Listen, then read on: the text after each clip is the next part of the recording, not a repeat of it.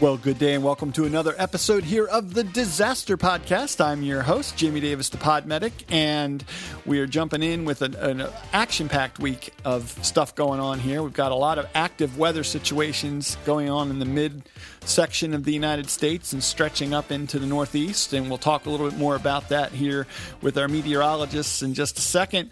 Um, before we can do anything else, though, we need to bring in Sam Bradley, my esteemed co-host. Hey, Sam. Hey, Jamie, it's freaking cold. You know, it's funny. It was like twelve degrees here two days ago, and then now it's forty-eight degrees outside. So yeah, I went, I went out early this afternoon. It was five. Do you know it's hard to even breathe when it's five degrees? And uh, a couple nights this week, we're going into minus territory. And why is that, Dan DePodwin? This is all your fault. Why? Well, it's it, it. I mean, I hate to give a simple answer that it's winter, but it is it is winter. We're Thanks, in the Dad. heart of it, right? Really, Mo- we're at the coldest right time along. of year, right? At the coldest time of year, really. I mean, from a historical climatological standpoint, the end of January, early February is usually the coldest time of the the winter in most places. So we're well, certainly at that point. I won't debate that. So what is this this winter storm Landon doing elsewhere since we've passed it off to Texas and parts beyond? Yeah, it's one of the more impressive storms I've seen in a while in terms of how far it's impacted. It's impacted a large area of the country.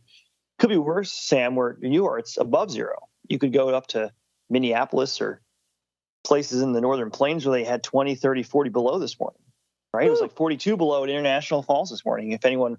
Watch the, uh, if anyone's a soccer fan, the U S men's national soccer team uh, played in Minneapolis last night outside on uh, Wednesday night, and it was uh, two degrees, so a little cold for a soccer match. But uh, yeah, we've had we've had all this weather across the country with snow, ice, and and plain rain, and even some severe thunderstorms. Uh, tornado down in Alabama uh, today on this Thursday afternoon. Unfortunately, it looks like at least one fatality. I believe that might be the first fatality of twenty twenty. Uh, so really, we've had all sorts of threats from this storm, and it's been impressive in terms of how much ice and snow has fallen in places that don't typically receive it. A lot of ice in Dallas, Texas, San Antonio, for instance, as well. Um, several, you know, like a half foot of snow or so in Oklahoma City, um, and really a major ice issue um, all the way through parts of uh, the Ohio Valley through Kentucky and where Doctor Joe is, and he's obviously not on tonight for a reason, uh, and then up through uh, Ohio and western Pennsylvania. So a very impactful storm over a very large area. Jamie, is it we gone back to twenty twenty? Yeah, I, yeah, I just I don't know, but I was curious. I mean, one of the things I heard about it was that it's slow moving, but still generating quite a bit of moisture. Where, where is that moisture just coming up from the Gulf? Is that how that's working? Yeah, it's a combination. Actually, in, in, there's some Gulf moisture, but actually most of the moisture from this storm is really being pulled in from the Pacific Ocean, and it's being uh, streamed across Mexico and up into the central United States. Some of it does come from the Gulf of Mexico, too, and really we've had this pattern that's been – this weather pattern across the United States has sort of stayed in a similar spot for the last uh, two days, and that's why we've seen we've seen a couple of waves of low pressure along this front. So basically you have a front that's uh, a clash between air masses, and you get a – a storm that rides along that front, and north of it where you have cold air, you get snow and ice, and to the south, you get heavy rain. And we've been in that pattern for a couple of days, and that's why we've seen this t- same type of weather uh, in, in similar spots, and why we've had a couple of rounds of snow and ice in a lot of spots. Yeah, we got a note from Joe. He said, well, they're they're on low power. They were out of power earlier, and there's been a lot of um, multi-vehicle accidents and all that kind of thing. He says, yeah, pretty much a normal day in Memphis. But I don't think he's used to this much cold, I'm quite sure. Um, Miss Becky, you want to add to that? Yeah, I mean, I think Dan did a, a pretty good summary. I guess I'll just briefly talk about the the impacts. Um, I mean, this has caused numerous uh, traffic uh, travel delays from roads to, to airports, a ton of cancellations, a lot of accidents, several, you know, twenty-five, thirty vehicle accidents um, in like Missouri.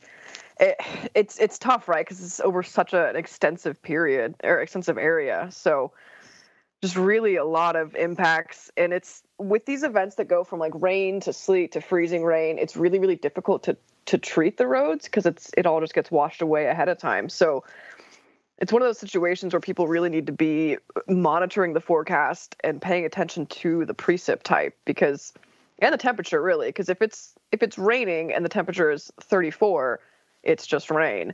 You drop that temperature two degrees, three degrees, and suddenly everything is becoming a skating rink. Um, and once you're out there and you're in it, it's a little hard to, to do much about it. So it's a tricky, a tricky forecast and a tricky situation for a lot of the country. Ah, uh, yes. Been ice skating for the better part of a week. And I want you to know, Dan, I got a new, I treated myself to an Apple Watch, and it has AccuWeather on it. Just wanted you to know that. Outstanding. Love it. Love it. So good to hear. How are you guys faring on the East Coast now, or is it still on its way in there? We've got um, rain right now here in the middle of Pennsylvania for another probably hour or two, and then we're going to go to some freezing rain and sleet. So we're right above freezing here, but it's going to be a messy overnight and a lot of uh, cancellations for Friday. It's going to just – temperature's going to fall into the teens basically from here on out. So it's going to be – everything's going to be rock solid by tomorrow morning. So not not great to end the week, that's for sure. Literally rock solid. What about you, Jamie, in Maryland? I think it's going to stay mostly rain here, but – you know, it is going to turn cold um, in going into Saturday, from what I can tell, on my AccuWeather app. So um, we'll have to see. Um, it tends to be pretty accu for AccuWeather, so good stuff. Yeah, and that that was the only weather thing I saw. So naturally, I was happy with that because AccuWeather is very accurate. And we have Dan to attest. That's why we could blame Dan. Is this, is this episode I'm, being I'm brought to us by... We used to blame Kyle for everything, but now we can blame Dan. So there you go. Anyway, so is there anything happening next week that you guys are aware of? You know, it's actually, it looks like, I really hope I don't jinx us here, but I, I really don't say think, it. Don't, don't say it, Dan. Don't do it. I think we might be a little quieter. I'll, I'll just put it like that. No, the Q word. A little quieter. Me. You never say the Q word, Dan. Ah, sorry. You just ruined next week. I probably ruined it. I probably ruined it. So it's not. But we're just, still in the middle of winter. Not just in the E R, on the streets, Jamie. They say that word in meteorology. It's yep. all over. So. I'll think, yep. you, think of you next week, Dan. You can blame me. You can blame me.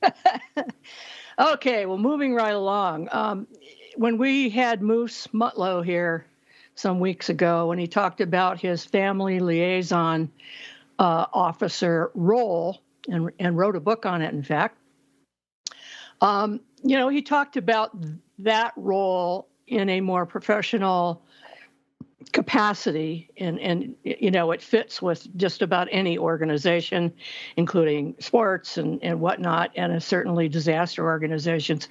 And I got to thinking about that in terms of something that's always on my mind, and that's preparing responders and repairing, preparing family members for a responder. You know, back when Katrina hit, uh, I was working for the state of California, or shortly thereafter, and we were just starting with concepts like the ambulance strike team and so forth and so on. So they kind of rushed those into service based on the model we created and sent them to Louisiana. Well, nobody was quite ready for that. None of these people had gone into disaster, knew what they were getting into. Um, now they're doing a lot more training in that respect, but um, it, it just got really interesting. So I'm not talking about a specific role, but stuff that we need to think about. Because someone in that role, and to be honest, I was in that C I S M role in when we were at Ground Zero, and that was pretty difficult because it's hard to take care of everybody else's mental health when you yourself are in the middle of the dirt, quite literally. So, you know, where where um, Moose was talking about that being a liaison, being an advocate. So I just want to touch on a few things, and you guys can reflect from either your experience or, you know, what you would question about this. But looking at things before a disaster, are responders really ready? I mean, if they go with a federal organization, they're clearly going to have a lot of training before they hit the streets. Um, in fact, the team I'm with in California, they have you as part of the California state team and responding there before you leave for a federal disaster. So that worked out really well. But do they have the right skill set? I, I don't know where else they would be coming from. You know, maybe I think back to the ambulance companies again that were sending people out. But when they're leaving for battle, are they really emotionally prepared? You know, do they know to bring the right things? All that kind of thing. Okay. Um, so I know a lot of them don't get training. They may be the best E M Ts and medics in the field, but they're used to their own, and, and same with E R folks that come out, their warm, well-lighted, functional environment, and then suddenly they're in a very different scenario. Jamie, I'm sure you have some thoughts on that.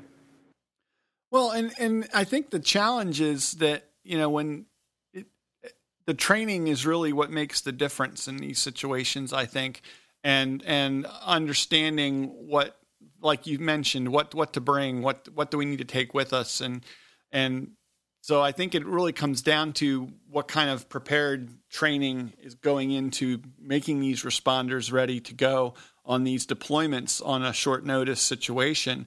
Um, obviously, if you're on a D MAT team or a U S A R team for the federal, at the federal level, there are different levels of, of alert that, um, you know, you know, you're on alert for that month, or, you know, so you're kind of semi-prepared to go when you see a situation crop up in the news that you might be called in. And so that gives you a chance to kind of step up your awareness of what's going to be needed.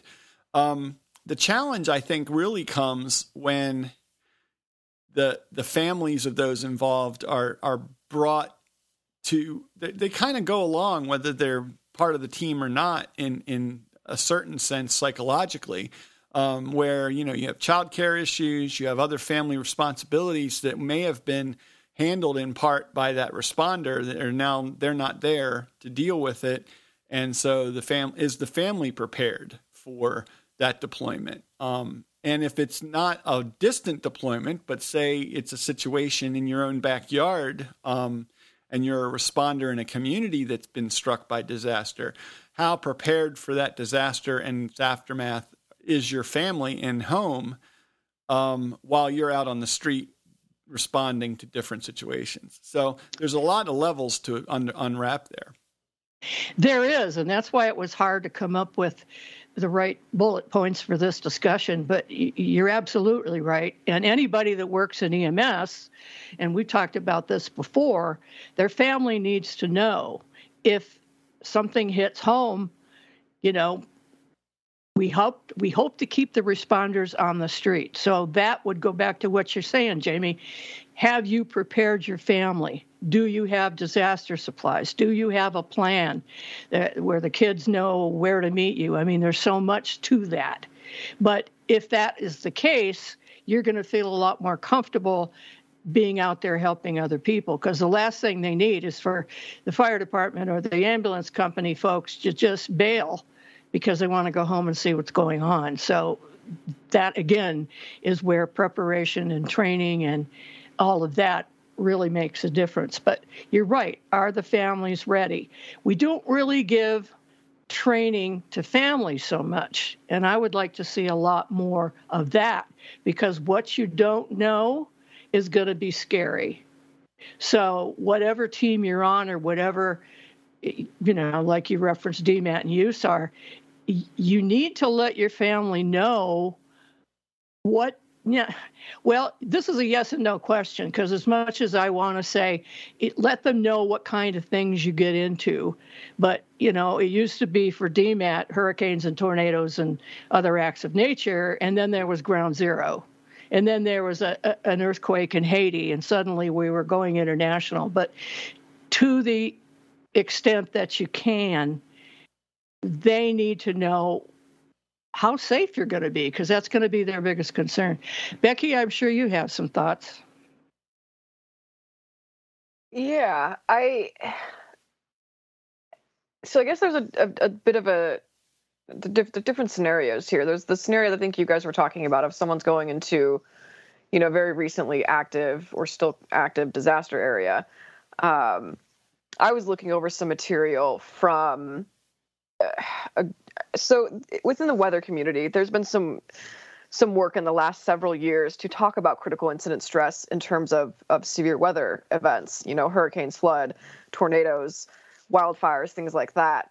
Um, and so obviously you're working the event. It, it might be happening in your backyard, which is very stressful. You might be worried about your family. There's been instances where meteorologists have been on air and literally tracked the tornado hitting their house, uh, you know, knowing that their their spouse or their children were at home. And it's it's terrifying. It's on public display because they're a broadcaster. Um, so there's there's that aspect. There's the aspect of you're a, a family member who is working the event, and your family has to be understanding that you're not going to be there to help them prepare to go through the event because you're needed as a, a public servant, um, or even in the private sector, you needed to work that event to alert, you know, your community and the public. Um, and then there's there's the the after afterwards when you're going out and doing damage surveys and seeing the disaster impacts firsthand, talking to people who have been impacted. And that takes a huge toll. And you you come home and you see your family and you're completely drained, you're exhausted, you're sad. You know, how does your family handle that? Um, and so the National Weather Service, at least, has been doing some some critical incident stress work with families where they specifically talk about what the family's reactions might have, how you can help children cope with not only the event, but also a parent who may be suffering from, you know, maybe post-traumatic stress disorder if they saw really horrific things. It, it's such a, I feel like it's such an onion, and you just keep peeling back these layers of, of different events and different people and all these different ways that people can be can be impacted. And it, it's just, it's a lot. There's so much work to be done here, I think. Yeah, and, and based on that, Beck, you know, we're talking about all the strange weather we've had. So, the, you know, it's not like you can put things in a nutshell and know what to expect. You know, what when you were talking, I was thinking about the the uh, shooting in, in Vegas, you know, at, at the concert. And, you know, the news was showing these responders going out there while there's still live fire. I mean, I can imagine how a family member would feel on something like that. But have you ever had a situation, Dan, where you were really uncomfortable but required to do what it is you do at work? That's a great question. Um, you know, I think I've been fortunate in that regard where I personally have not been in that type of uncomfortable situation, unless Becky can think of one that I've shared with her that I may forget at this point. I think Becky's actually been in a couple of situations, and I have some friends, uh, some good friends who've been in those types of situations. One example that comes to mind is someone that we know who um, lives in the Houston area and um, provides really great information about uh, weather in the Houston area and had to evacuate during Harvey. And uh, I know in speaking with him after the fact, it's really left a, it, it took a huge toll on him and his family about, you know, he was working remotely from Dallas and he had to provide information to a whole bunch of people on what to do. And he was, you know, basically determining, you know, he was, he was sharing information about, you know, like people would ask him like, you know, should I stay in my house or if I do, will I die? And he had to try to have a response to that type of question. Um, I've never had a situation like that. Fortunately, um, myself, we obviously warn a lot of different things with our work we do at AccuWeather, um, but nothing that's like personally hit home for me. We we do not do damage surveys, which um, is, I, I guess, a, a sort of a positive, but um, it's, it's it's definitely a a, a challenge. Um, oh, and I guess Becky's reminding me here uh, of, of a, a good a good example from uh, actually just recently back in September when Hurricane Ida um, or the moisture left over from it hit New York City. Um, my parents were actually driving that evening um, during the beginning of the flash flood event, and I had told them, I had called them before they had decided to leave their house, and I said, you might not want to drive this evening because you're going to have significant flood potential, and they ended up driving anyway, and they almost got into a really bad situation, and they were very um, sort of, their eyes were open to the whole thing, and it just shows you that even with a son who's a meteorologist, and we know other people who have friends or family member who are meteorologists who told people don't, you know, don't drive that night, and people did anyway. Uh, but until you experience it, if you never experienced something before, it can be really hard to know what's going on. Exactly. Well, if you ever do, Dan, you have Becky there to help you get through it. So absolutely. So, any more thoughts on that, Bex? Yeah, there's actually a lot of examples that come to mind. Uh, Harvey, my, my sister lived in Texas, and she, at a certain point, turned the alerts off on her phone because they were so constant. She happened to be in one of the outer bands that kept spinning up tornadoes. But it was just, for probably close to twenty-four hours, it was just constant tornado warnings. And so she turned them off, which I don't think she meant to do this, but it it, it went back to me to constantly be monitoring the radar and alerting them of any time that they needed to to get to shelter. And she had two young kids, and there was several times that I told her to take shelter. But with kids, it's really hard, so they were just trying to sort of manage the best they could. And then there was one point that I had to tell her that if they did go to their attic because of the flooding, they needed to have an axe to be able to get their way out of the attic. And that it, it was just, it was such a, a bizarre, like, I don't even know, two to three days where I remember feeling so, so stressed and concerned and fearful the entire time, not having any idea how that was going to play out and if they were going to be safe and if the next tornado spin up was going to get them or if the flooding was going to become too severe in their area. And they came very, very close, within a mile, I think, of a tornado hitting their house. Um, and it, it's situations like that when we have family members who are in a, a crisis, in a in a disaster situation, that we don't really realize the toll until on us until it's it's over. And you sort of realize how your jaw's been clenched and your shoulders have been up to your ears. And it, it, it's, it's a lot. Um, And I guess from a, a personal standpoint, there was one time back in twenty twelve when I lived in Wichita, Kansas, that from work, I watched a tornado on radar hit my apartment. Really? Have I never told this story? No, I don't remember that. Oh, man. I had been in Kansas for all of three months at this point. I moved in January twenty twelve. This tornado happened on a, a high-risk day in um in April, and it was a long track tornado. Started in Oklahoma, tracked all the way up to to Kansas. I lived in a second story apartment which didn't have a good shelter option. I had asked them a couple of days prior where I should shelter, and they're like, oh, don't worry, tornadoes don't come into into the city, they don't cross the Arkansas River, which was just hilarious in hindsight. um And I didn't have internet at the time, so I stayed at work for like four hours past the end of my shift because there was shelter at work and there was internet and there was friends and coworkers. And we're we're tracking this tornado coming into town and realizing that a ton of us lived on the east side of town, and it was going to go over a lot of our apartments. Um, the building one or two over from mine had severe damage. Uh, I was extremely fortunate in that it was mostly just some some roofing and, and siding that came off of my building. Uh, terrorized my poor cat. Blitz is forever scarred from that incident. He was home alone, unfortunately. Um, but in the initial aftermath, there were reports saying, you know, there was whole buildings down and, you know, at my apartment complex, it turns out it was just a pool shed, which wasn't well constructed. But it, it was probably one of the scariest nights of my life. Um not having any idea what kind of home I was going to come home to. I had friends all over the country reaching out saying, are you okay? And it's like, I don't know. Um, and there's in some respects, do. in some respects not, because I'm watching my apartment blow up. Thank you. I, yeah. Yeah. And, you know, ultimately it turned out mostly okay. There's a lot of damage, but yeah, I was, that was a scary incident. Well, you know, it brings up a question. If you're getting flood danger as well as potential tornadoes, in one case you go up, in the other case you go down. How are you going to know, Jamie?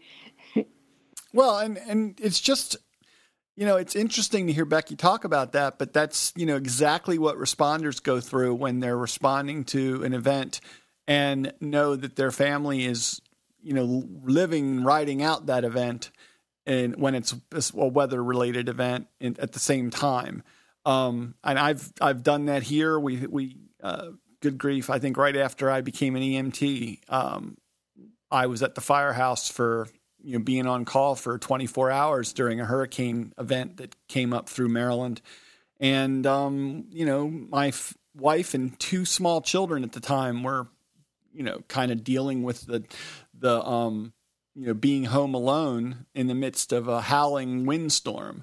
Um, and, you know, I, I didn't know if there was siding coming off my house because I would, I was going out into the community on calls and seeing houses with siding coming off and roof shingles coming off. And, wondering if my newly constructed house was holding up all right.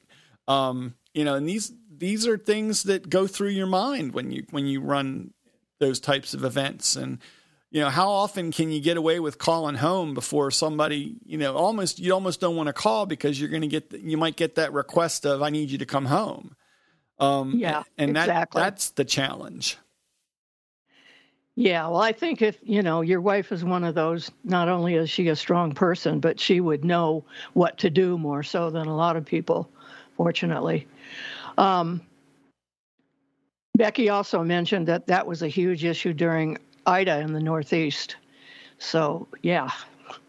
But, you know, as for getting back to families, um, you know, let them know if you're going to be a responder.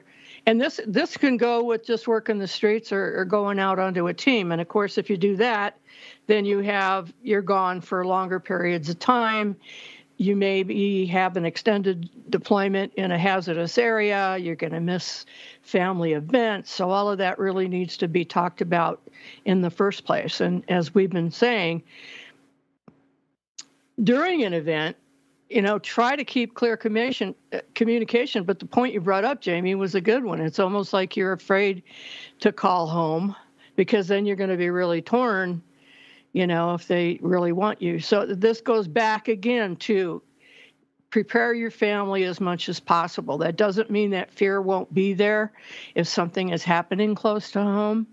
But, you know, do the best you can. And what if you're in a situation, say you are on a, uh, say Joe, Joe's on a U S A R response. Um, of course, Kimberly may be with him, but that's another story. But what entity communicates with the family? And I think back to, to Haiti and to Katrina and some of the things where communication was, wasn't good. Um, we actually had a team liaison uh, that was a liaison between someone on the team and the families just to let them know all was well, or it wasn't. In some cases it wasn't, um, you know, so there's all that.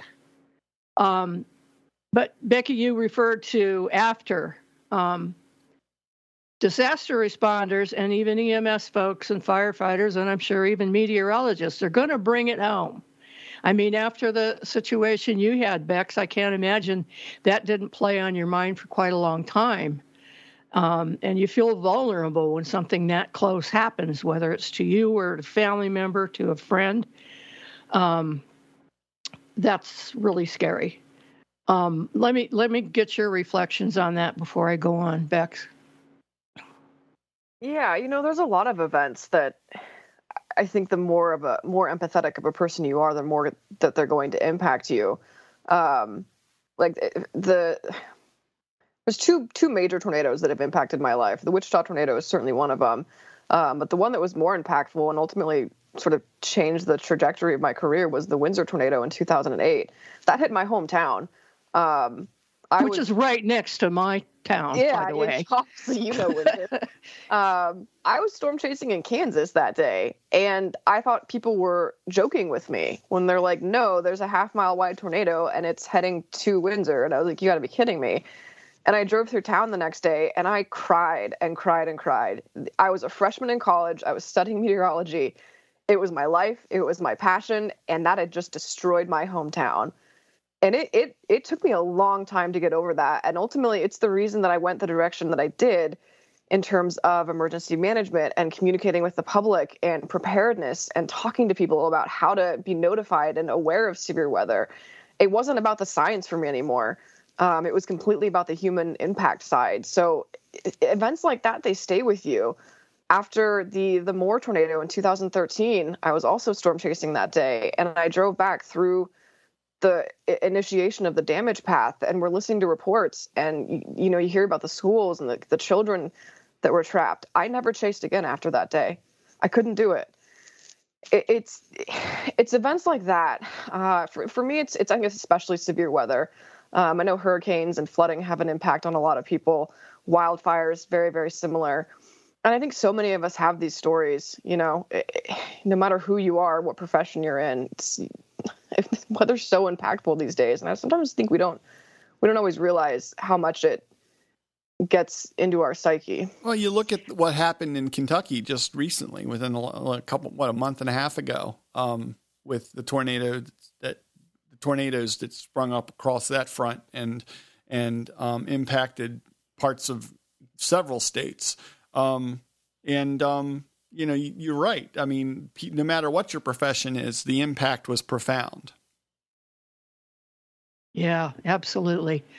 What, you know, in a sense, that's a good thing, Becky, because the role you play now in terms of looking at, you know, the human condition as it happens with a disaster, and the work you're doing there, I think, is extremely valuable.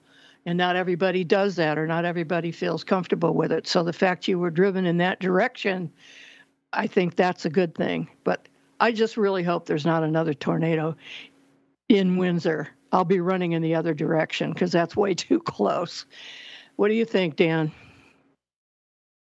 Yeah, I was going to ask a question sort of back to your comment, Sam, about, you know, the idea of, you know, as first responders or whoever uh, bringing this type of stuff home. Um, you know, we, Becky just shared some, some ways to like sort of channel how these experiences, you know, like uh, when they occur, how to channel the emotions from those to, you know, maybe drive yourself to do, you know, to um, learn about something or get involved in something. I guess what other types of methods or techniques, you know, Sam or Jamie, can you guys talk about that are, uh, you know, that work well for first responders, maybe outside of meteorology, in terms of like after an event, you know, you bring in, you know, how do you deal with some of these things um, afterwards? Well, the problem is a lot of people don't deal with it. Um, it's gotten a lot of better. A lot of better uh, in the years I've been in E M S, because it used to be, and Jamie can relate to this, where if you got a problem, belly up to the bar, boys, or, you know, if you can't stand the heat, get out of the kitchen kind of thing. It, well, C I S M, as a general rule, has been much more acceptable, and we start training people from when they start in school that you're going to have these issues. So the best thing you can do is find a resource to help you, and fortunately those resources are out there. Um, the problem is we may not have that on the family side, which is a, another kind of thing. But you guys are lucky because you are in a similar profession. You can talk to each other. You know, I always thought there should be a rule that E M S people should only marry other E M S people or first responders, because they get it. Um, they understand what you might have gone through. There's nothing worse than going home and telling somebody about this horrific traffic accident you worked, and they go, ew, ew, I don't want to hear about that.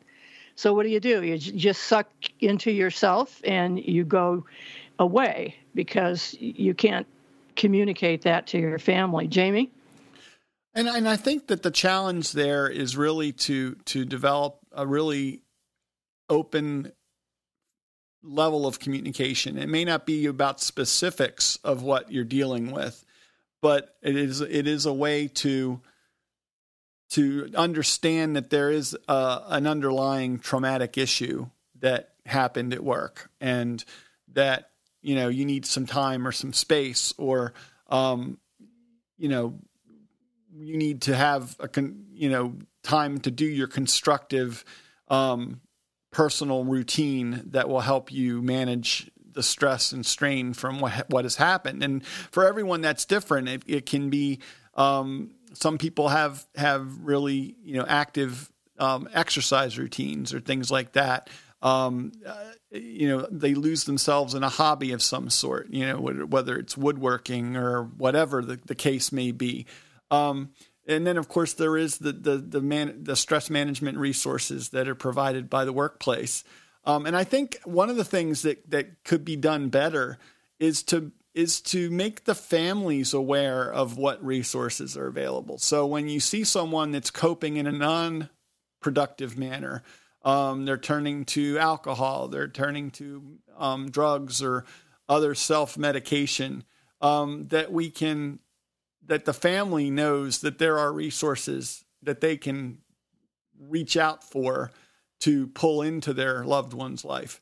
Um, and that's a difficult thing to do sometimes, but it's sometimes, I think, necessary. And, and that's something that I think the workplace should make available to the families of responders as uh, you know a, a community as, as an outreach from the workplace.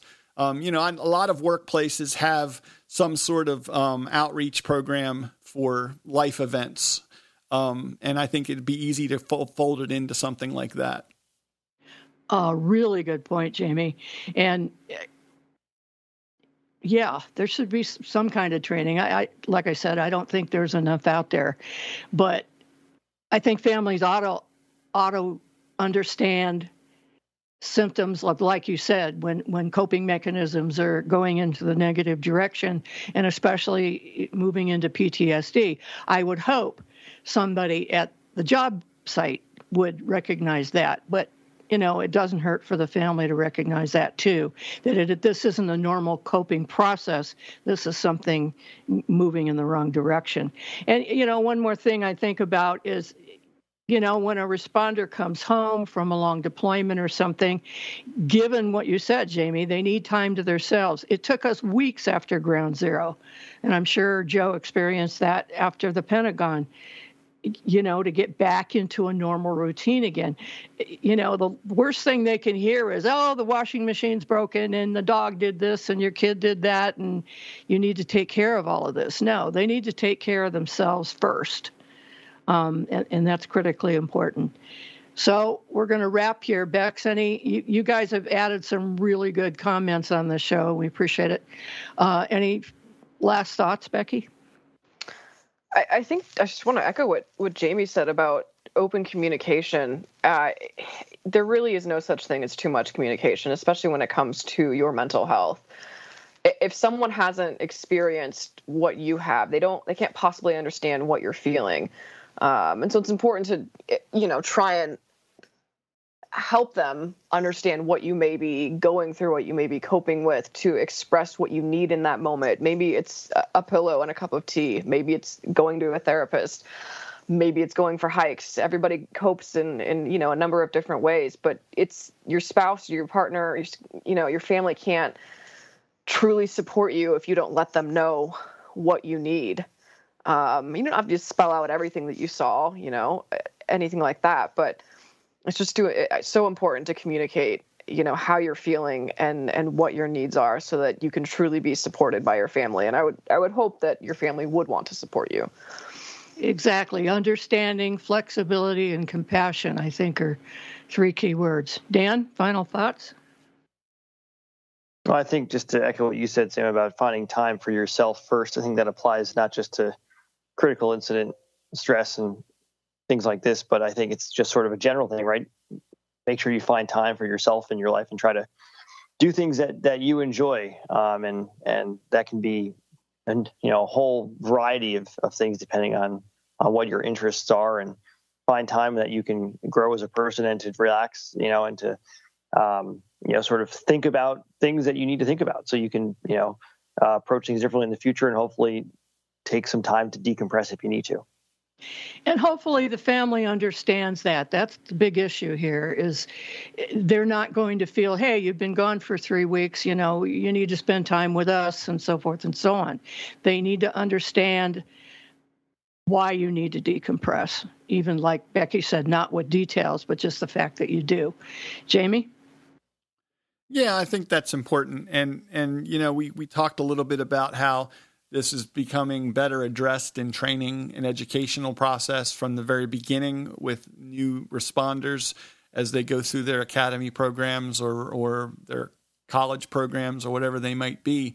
Um, the challenge, I think, uh, is met very well by ongoing training too, and we need to continue to do that as we continue to try to change the culture within our organizations to be more open to managing um, this type of stress. And, and we've talked with um, Dan McGuire about that in the past, how that's changed over time and how some organizations get it better than others. I think Paragon Medical Education Group, our sponsor, does a great job of working those types of stress relief understanding into their high stress training programs, where they really bring that experiential training to bear. And part of that process is understanding the aftermath. So I think that that's important to keep in mind. Um, just um, to thank them, um, I'd urge you to reach out to Paragon Medical Education Group at paragon medical group dot com, um, also at paragon med dot e d u on Twitter. Uh, you can find them linked in at disaster podcast dot com on every episode. And, of course, you can always reach out to Joe and the rest of the team there. They are always available to answer questions about anything disaster-related and training-related over at the Disaster Podcast Facebook group, so reach out to them there. Um, Sam, I'm glad you brought this topic up. We really haven't covered this specific topic, um, I don't think, ever on the show. We've touched on it as parts of other episodes, but not as its own topic. Yeah, that's why it's been niggling in my mind that, you know, we, we needed to do this. But I was thinking, too, that Red Cross, when I worked for them quite a long time ago, but they they had some good materials uh, for families, too. So there's stuff out there. Uh, if you're a family of a responder, whether it's, you know, your your day-to-day E M S folks or fire or police, uh, to disaster workers, there is information out there if you don't feel you're getting the information you need from your responder. So the best thing we can do here is to be prepared. And like our meteorologist said a number of times, communication is the most important thing. You can't always communicate what you don't yet know, but prepare them the best way they can. And I do want to make sure we uh, give everybody a chance to sign off. So, um, Becky, where can folks find you if they want to follow what you're chatting about online? Yeah, over on Twitter at W X underscore Bex. I am on LinkedIn at Rebecca DePodwin, comma, S. M S E M, and the Disaster Podcast Facebook group. Excellent. Dan, how about you? And find me on uh, Twitter at W X Depot, D E P O, uh, LinkedIn at Dan DePodwin, and the Disaster Podcast Facebook group. Happy to connect on there. Excellent. Um, and Sam, last but not least, you. Well, uh, in all those various social media places under Sam Bradley or Sam Bradley eleven, certainly in the Disaster Podcast Facebook group. I hope there's some discussion about this over there forthcoming, and on the disaster podcast dot com website. Jamie? And you can find me under the handle Podmedic in most social media locations. Um, so please look me up and follow me there. Um, and, um, you know, as, as Sam said, all the disaster podcast channels that we are available on, we, we monitor them. We, we love when people bring in their own articles about disasters and response in their communities and post them in, especially the uh, Facebook group. Uh, we get good discussions going on over there. I urge you to come over and join the group if you aren't already there. And um, we'll look for you when you check in. And I have two words to end this show. Be prepared.